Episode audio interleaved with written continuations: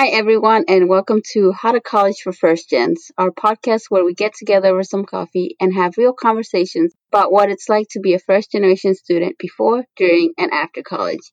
If you're a new listener, our goal here is to democratize knowledge that we've gained along the way, learn a bit more about the first gen experience, and hopefully help others going through some of the challenges we've experienced by sharing lessons learned from fellow first gens. I'm Luce, one of the podcast co hosts and a first generation student myself. Today we'll be having a conversation with Mr. John, a first generation student and immigrant and a father of two college graduates. Since we're in the month of November, we wanted to bring you a special episode where we thank the generation that came before us for tackling some of the issues first gens face and for helping to pave the road for the rest of us coming behind. And we also want to thank all of our parents out there for doing your best and instilling in us the drive to dream big and reach for our goals.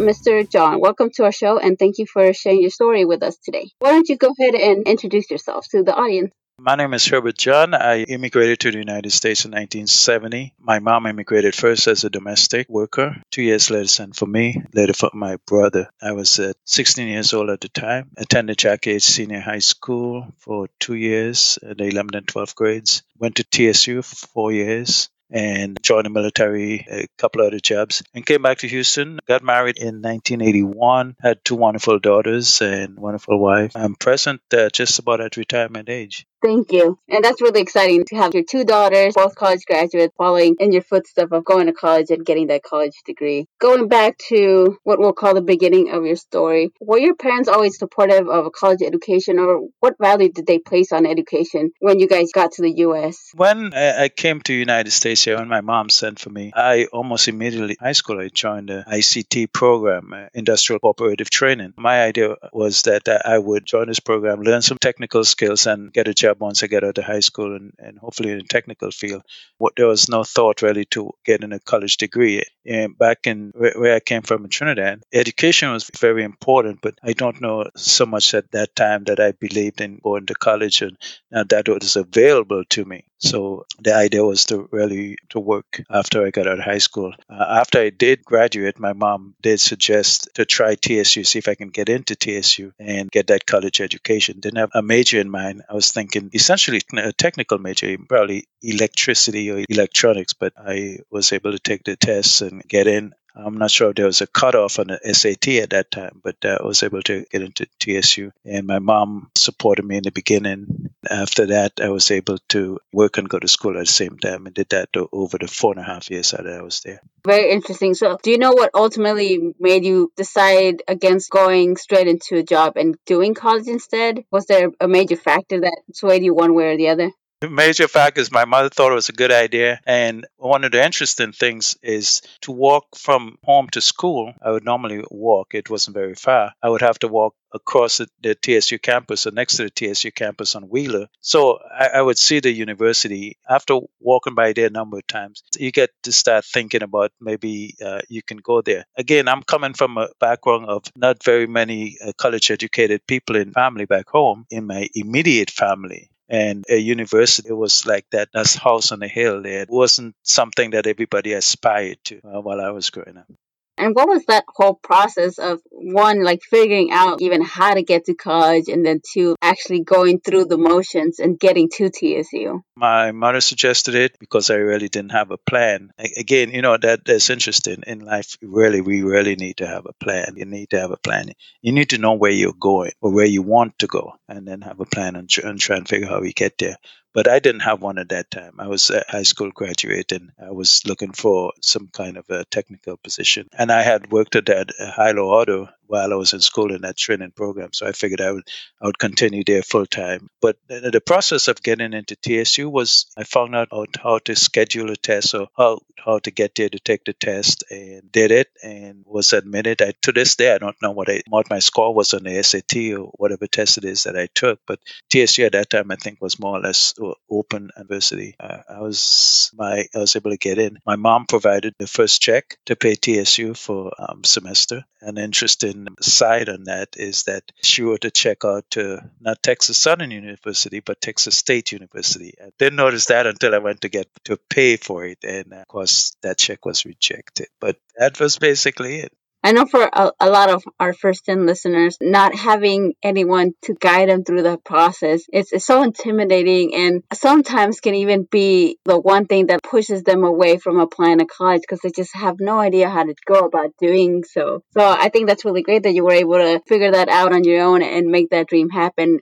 having such limited information about how to do it. It was basically walking on campus and, and maybe embarrassing yourself, asking, you know, what you think, uh, well, what some other people may have thought at that time were dumb questions, but you don't know. And you have to ask questions and go through the procedure. You know, as a simple thing as a check, you know, it's Texas Southern University. And, and I think we probably knew it as TSU instead of Texas Southern University. So when I looked at the check, and it was a cashier's check, I didn't see anything wrong with it. And it's as simple as that. And there was a certain amount of embarrassment when I turned my check in and I tried to pay for my first semester. And of course, the person on the other side was fairly loud in telling the whole room that your check is wrong. This is not Texas State University. This is Texas Southern University. Uh, embarrassment. Having a mentor, I tell you, having a mentor, uh, finding somebody who knows the system, who is familiar with the system, who knows something about the system, it is so, so important. And it's important even in high school. And it would have been very important in college too. I never did get a loan or a grant in college, so we paid out of our pockets. Didn't know about grants and loans at the time. That's how ignorant we were or not knowledgeable. Yeah, and I think that happens for a lot of us that we just don't know what resources are out there. Exactly. Again, uh, we come to all these different countries. A lot of times you're on your own in some of these countries and they're not resources. They, you got to get handed to the United States that there are resources if you can only learn about it and utilize them. Going back, you mentioned mentors. Did you have a mentor that you were able to bounce ideas off and just help you along the process? In that process, actually, no. I met a young man from the United States who, who became one of my best friends, and I did learn some things from him. But really, somebody on the outside who was known to my mom or my stepdad or, or so, they were mainly working class people, and they really didn't have too much. Again, we're talking almost 50 years ago, too much experience dealing with, you know, the college system, the university system. So, talking about that college experience, what was your college experience like while you were going through TSU?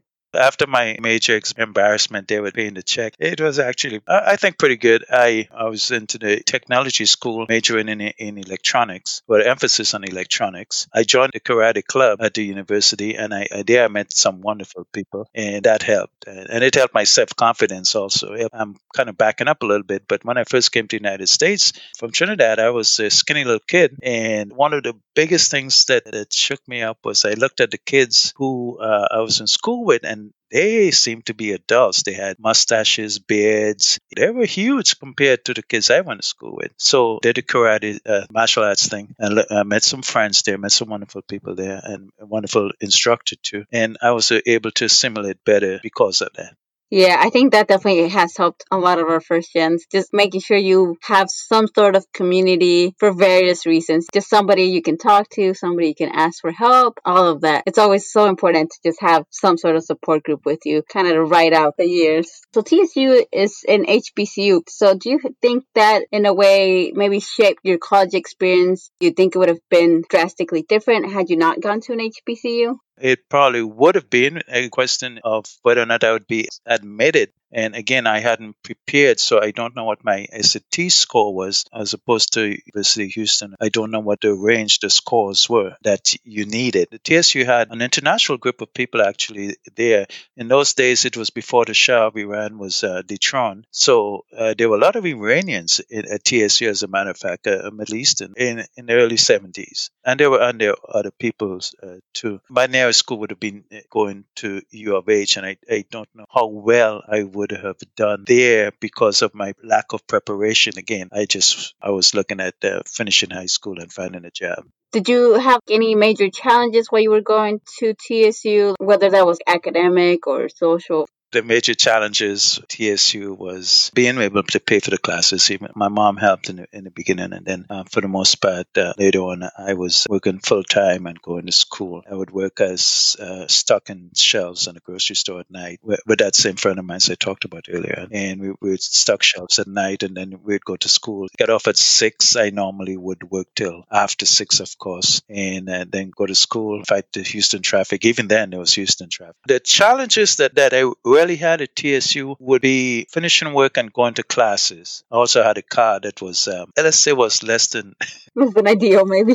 Yeah, and the vehicle would break down and things like that. I remember spending a few nights sleeping in a car at the railroad tracks at Wheeler and on the TSU campus at Wheeler and the railroad tracks. I would park right there so I wouldn't have to pay pay for parking because my mom didn't have a car. The challenges were not so much academic as all the other things. Not that TSU was that easy because I did get some C's and some D's over there. Well, at one time I did get an F also. My fault. I was being lazy. The challenges was that, and also at that time I'm still learning a new culture as a 21, no, 19, 20, 21 year old, I learned to shoot pool and I learned to shoot at Texas Southern. And I spent a lot of time shooting pool instead of studying my lessons uh, and even sometimes going to classes and paid the price for that. So there are distractions. It wasn't so much girls in my case, it was the games and it was the shooting pool and being in the, in the rec center. And karate was not a distraction, but I did spend time doing that.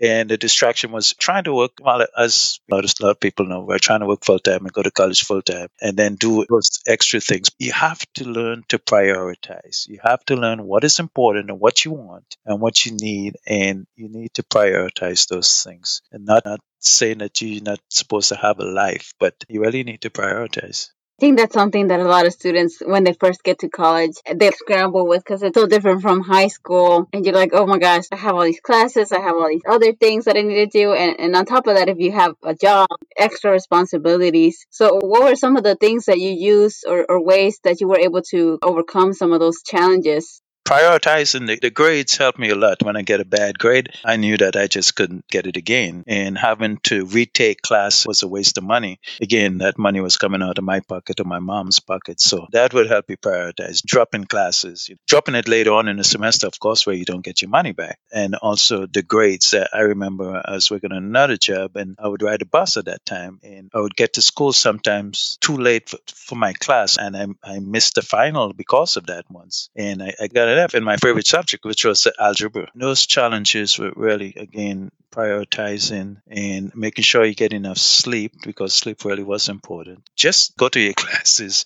and do the work that you need to do. And really, it, it would be good to have a peer group. My daughters taught me that. Having a peer group is a good idea. Go to a library and study together and be accountable to other people in the group. I think that's really important to not lose sight of what the goals are. So keeping in mind those grades for those classes. I definitely agree with your daughters that those peer groups definitely made it way easier for me when I was going through school. Just because, I mean, with all the classes and all the homework, it's always good to have somebody to bounce ideas off of and help you out as well. So changing gears a little bit, what was your experience after you graduated from college? How did you know like what you wanted to do or, or what was your approach once you became a graduate? Going back to TSU, I got a job working for the telephone company out of TSU, and I graduated in December, and I had that job waiting for me since September or August because I'd done some interviews. So at the time, you know, we were in the middle of affirmative action, and I'm not going to say I got a job because of affirmative action, but I won't say that it, it didn't help because at that time the, the government was really putting pressure on companies integrating because, of course, there's a historical systemic problem with that. Companies would go on the campuses and they would interview us, and, and I was able to get a job there. I was still that the country boy who didn't quite understand the system. I got hired as an engineer trainee, outside plant engineer trainee for the company, and I did not make it. After a few months, they tell me, you know, you're not management material. Of course, I thought it was um, because of um, racism, things like that. And as I have grown older and I look back at that youngster who was working there, I could see their point now. I wasn't ready mentally. I, I remember being interviewed by the manager, and he was talking to me, and he's saying that we're hiring you to do my job, to take over my job. And that was infinitely not ever in my mind. I was thinking as a worker, not a person who could be up in management. And I think uh, that interview may have convinced him that I wasn't one of those that, that they wanted. Of course, at the time, I didn't think so. But in re- reflecting back on life,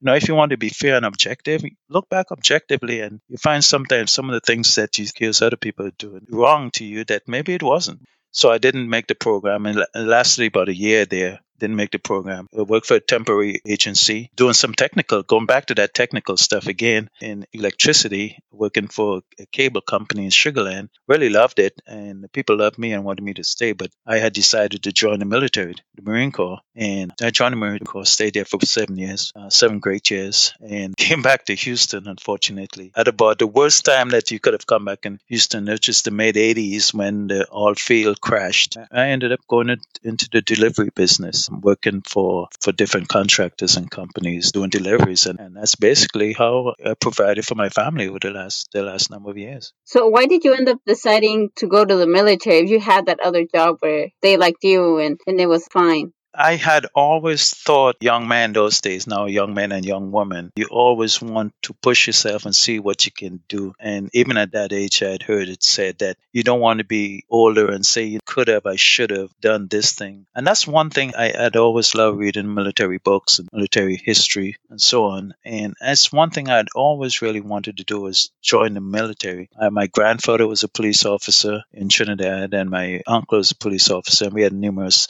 other uh, family family members, extended family members who, who had been police officers or so. And that was one thing I thought about while I was there. Coming here to the United States, it was the military. I always thought about the military. I always wanted to be a Marine and really to see if I could make the challenge. You can survive the challenge. Told my mom about it and she agreed. And I think that was important too. I don't know if I would have done it if she said no, but I, I really wanted to do it. Took the test and I, different tests and I, I was able to pass and get there. And I spent seven years in there. Thank you so much for your service. Did you feel like maybe your options were limited after you left the military because affirmative action and the discrimination and racism? Did you feel like you had limits on what you could do? To be honest, I probably thought I limited myself. Let's put it like that. I brought back my family here. My one of my daughters was uh, two years old. The other one has not, was not born as yet. And I thought I would come out from the military and be able to get a job here. I left the military um, kind of abruptly because of um, augmentation and, and, things like that. And I, I, didn't plan to leave at that time. It wasn't anything bad, but in the field I was in, you needed to be augmented to stay in the military as a career. And I'd already spent seven years. And I kind of left sooner than I had planned on, on leaving. Actually, I had planned on staying forever, but needed to be augmented for that. And when I came to Houston, they were just want jobs, and it, I don't think it had anything to do with racism or, or maybe well, it, it, it could have, but they want jobs. Because I remember sitting uh, watching TV and uh, watching a city, city council meeting where people with PhDs who were laid off from NASA and contractors was, who were saying that, that they wanted the job of the of the meter maids because they can do a better job and they were better educated and things. So it was a rough time. It was real bad because the the oil economy was played a more significant role in Houston than today. I have found that when you get out of college and you, you go into businesses or you do, do a new job, again, mentorship I think is very important. So people can really help you understand what's expected. You know, it's nice to have knowledge or so in general knowledge or so, but in any any business there's some specifics that you need and you need quickly to use in any business and of course you have the culture of different companies and whatever so again i think there's always that room for mentorship and from what i hear today it's a lot better than when when i was going through I think mentors now definitely can play a, a, huge role in helping you figure out what you want to do and also lending their network so that you can find opportunities. Because that's actually how I got my current job through one of my mentors who used to work there. And I remember telling her that I wasn't sure what I wanted to do. So she told me about her job and if that could be something that I was interested in. And, and that's how I ended up getting my job. So I definitely can't stress how important mentors are.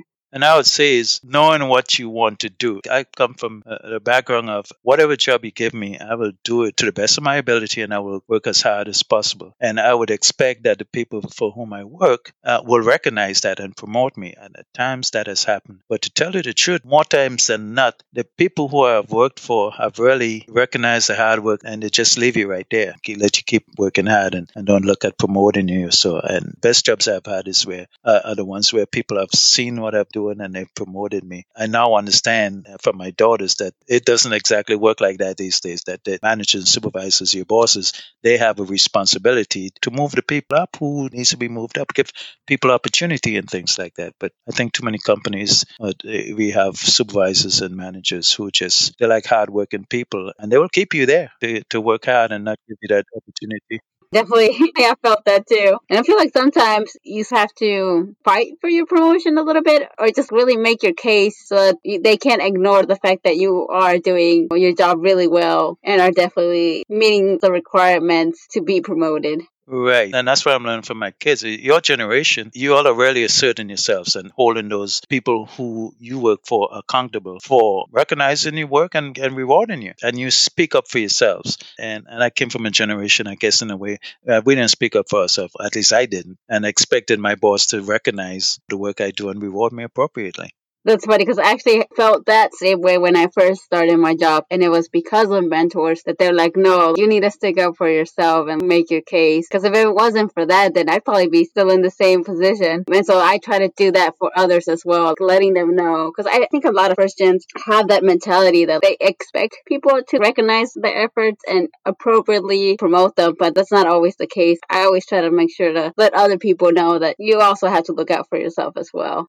Give you one example a company I worked for, and I love working for these folks. But I remember being on vacation, and they, they called me, asked me if I can come back from vacation because they need me. And I also remember that I had an assistant. I was a manager at the time, and I had an assistant there would be opportunities for school or improvement as far as knowing the job or so. And they would not let me go to the school or the classes because they needed me, but they would let my assistant go. And I realized that even though I liked these folks, they were not doing me any favors. Switching a little bit into your family, do you feel like because of your background, whether because you were an immigrant or first gen, or maybe even because of the oil bust, that impact your timeline for when you were planning to have a family as maybe compared to others? We had our first child at the end of the year three of our marriage. And uh, by the way, my wife had sickle cell at the time, so we spent a lot of time in hospitals too. But we had our first child after three years of marriage. She graduated from TSU also. She was uh, a year and a half younger than me. And we really didn't plan really our family as such. We wanted two or three kids first time my oldest daughter, she had some deformities when she was born, and that was kicking the gut. We had to work through that, and she and she has had to work through that through her life. And we were actually scared of having another child, worrying about if the child would have the same type of disabilities and things like that. And even though we saw that Michelle was coping with hers, and she, she did a very good job of it, we were afraid, I think. But we did have a, a second child six years later. It amazes me how the younger people think today, and you have have a lot of things planned and so on. We really didn't have things really planned. We would handle things as they come. We would we would work hard and do do the best job for family and so, but it wasn't really planned but one thing, my wife had been a teacher in some of these daycares and, and so on. And she had some experience with that. And that, I think, that was the number one thing I, I believe that really impacted my kids to the extent that they're successful today. She started with them early. She, she was loving and she was teaching and she made learning fun when they were the one, two, and three years old, or even even from the time they, they were born. She made learning fun for them. So they had a head start that. You know, not all moms can stay with their kids. When we had our second kid, she stayed home for a couple of years with Ashley. Ashley's our second child. And I think more than anything else, she contributed a lot to their success of today by giving them that head start yeah, that's really good. I like had a conversation with another parent and she kind of mentioned the same thing that being present for your child just makes a huge difference. So I think if you can give them that head start, then that's great. But even if you can't, just being there for them and giving them support makes a huge difference. What legacy were you hoping to pass on to your daughters about college?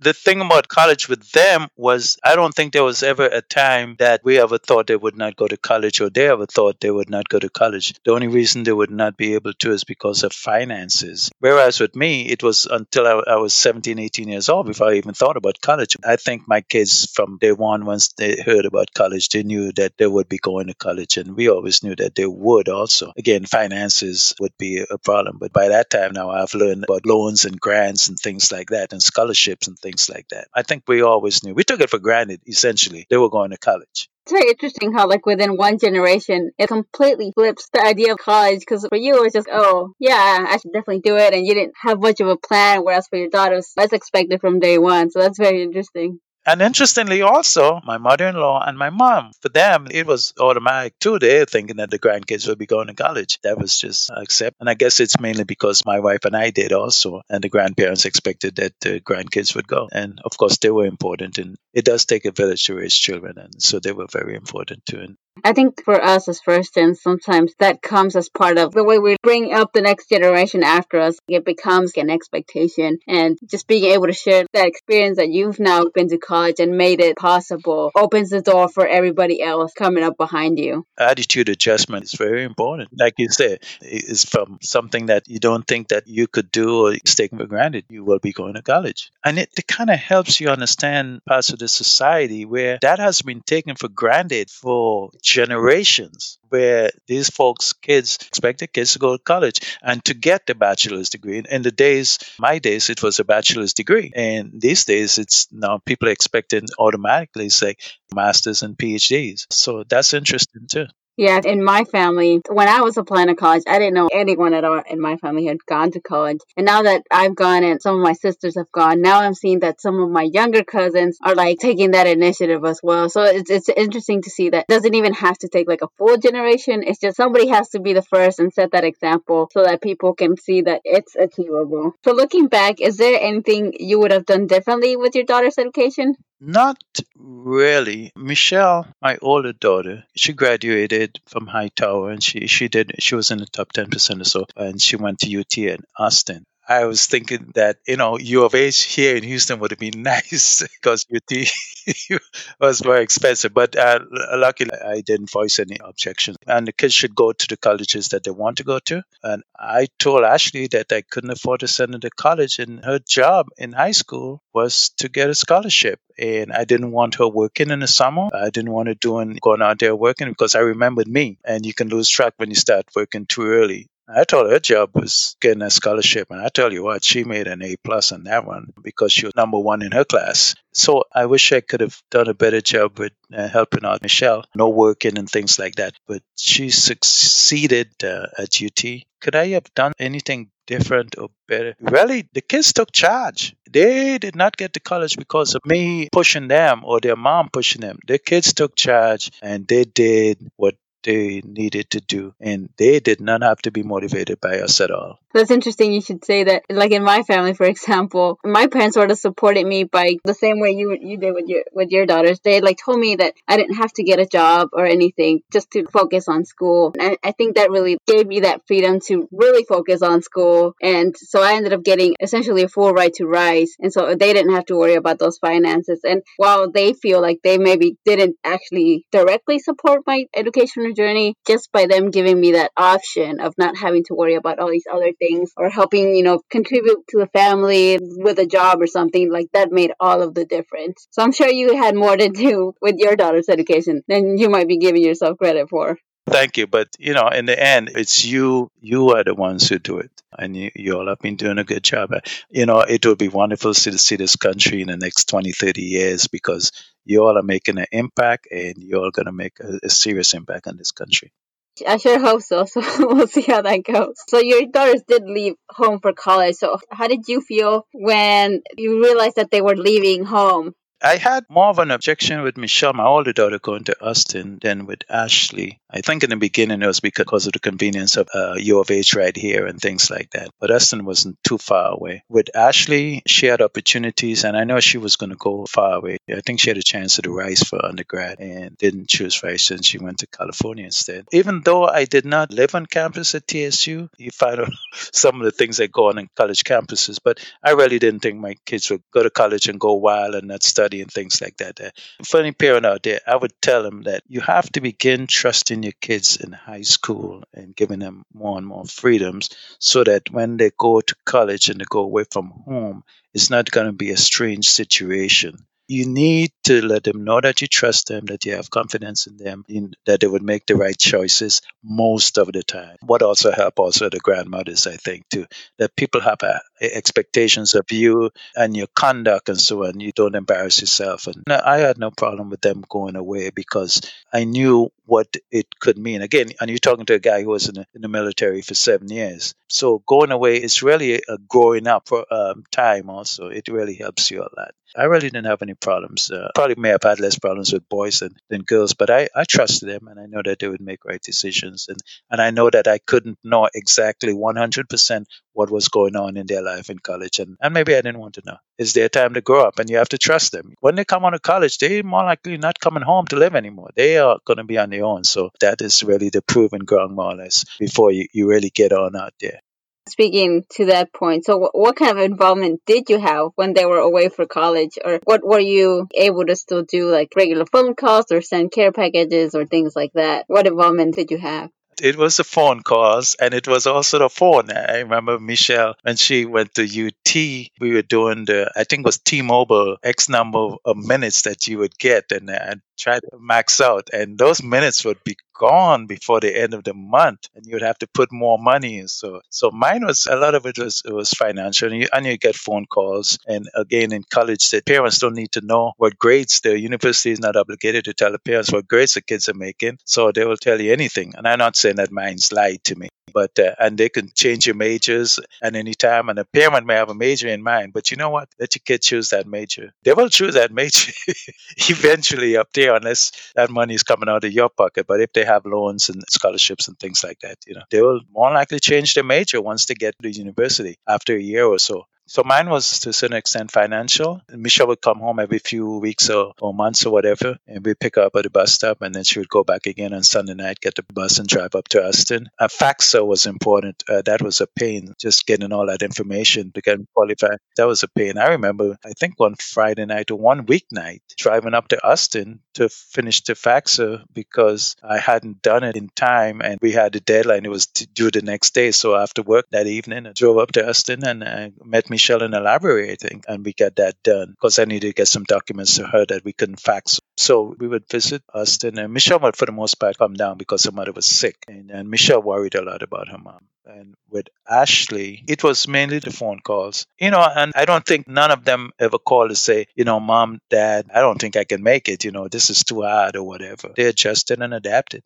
Did that distance that Ashley went all the way to California make a difference to you as a parent? The thing about California, I was somewhat familiar with it, at least Southern California, because I was in the military from 1980 to 1985 in California in the military. California is far, but and we lived there. My wife and I lived there too. I got married in 81. So we really didn't think of California as being that far as far as distance, but culturally didn't seem as far. And we know that Ashley, um, if she had any issues, she would call and she would, you know, especially her mom. What tips do you have for any of our parent listeners out there to help them support their children if they do want to go away for college or, or just in general? I would say trust your children. Let them know that you have confidence in them. Tell them don't take the easy way out. Take the challenge. And I would say, look at what you have given that child for the first 18 years of their life and, and have confidence in, in that you give them the right things to prepare them or to equip them to manage in a college campus it's going to be a bunch of kids who are, no matter what they think or they say, they, but they are in basically in the same situation. And as a first gen, it does not take a long time once you get into that society or get into that atmosphere. It does not take a long time to learn the ropes and to be able to maneuver as well as and even better than those who have grown up in it all their life. So trust in them, let them know that, you know, you have confidence in them and support them to the extent, you know, if you could financially support them. But also don't let them waste your money. If let, let them know that it, that's important too. Very well said. Well, thank you so much, Mr. John, for joining us today on the podcast. It's been a pleasure to have you and get to know a little bit more about your story. Well, I, I thank you very much, Luz. I appreciate it. And I hope uh, whatever I said may contribute in some little way to, to someone, uh, helping someone out.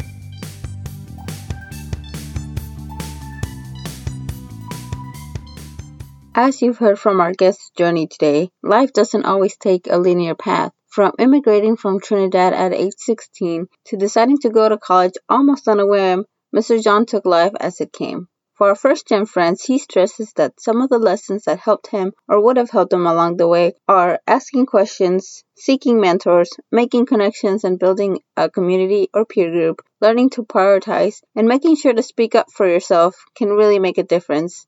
And for our parents, he emphasizes that learning to trust your children, even since high school, is important. And if they decide to leave home for school, it's important to provide them the support and let them grow up. Thanks again to Mr. John for being our guest, and thank you for tuning in today on How to College for First Gens. As always, you can find us online at howtocollegefirstgen.org. If you have any questions or feedback, as we want to hear what you think, what you're struggling with, and how we can help. If you prefer to reach us on social media, you can find us at How to College First Gen on Instagram and Facebook, and HTC First Gen on Twitter. Remember, you are not alone in this journey. Until next time.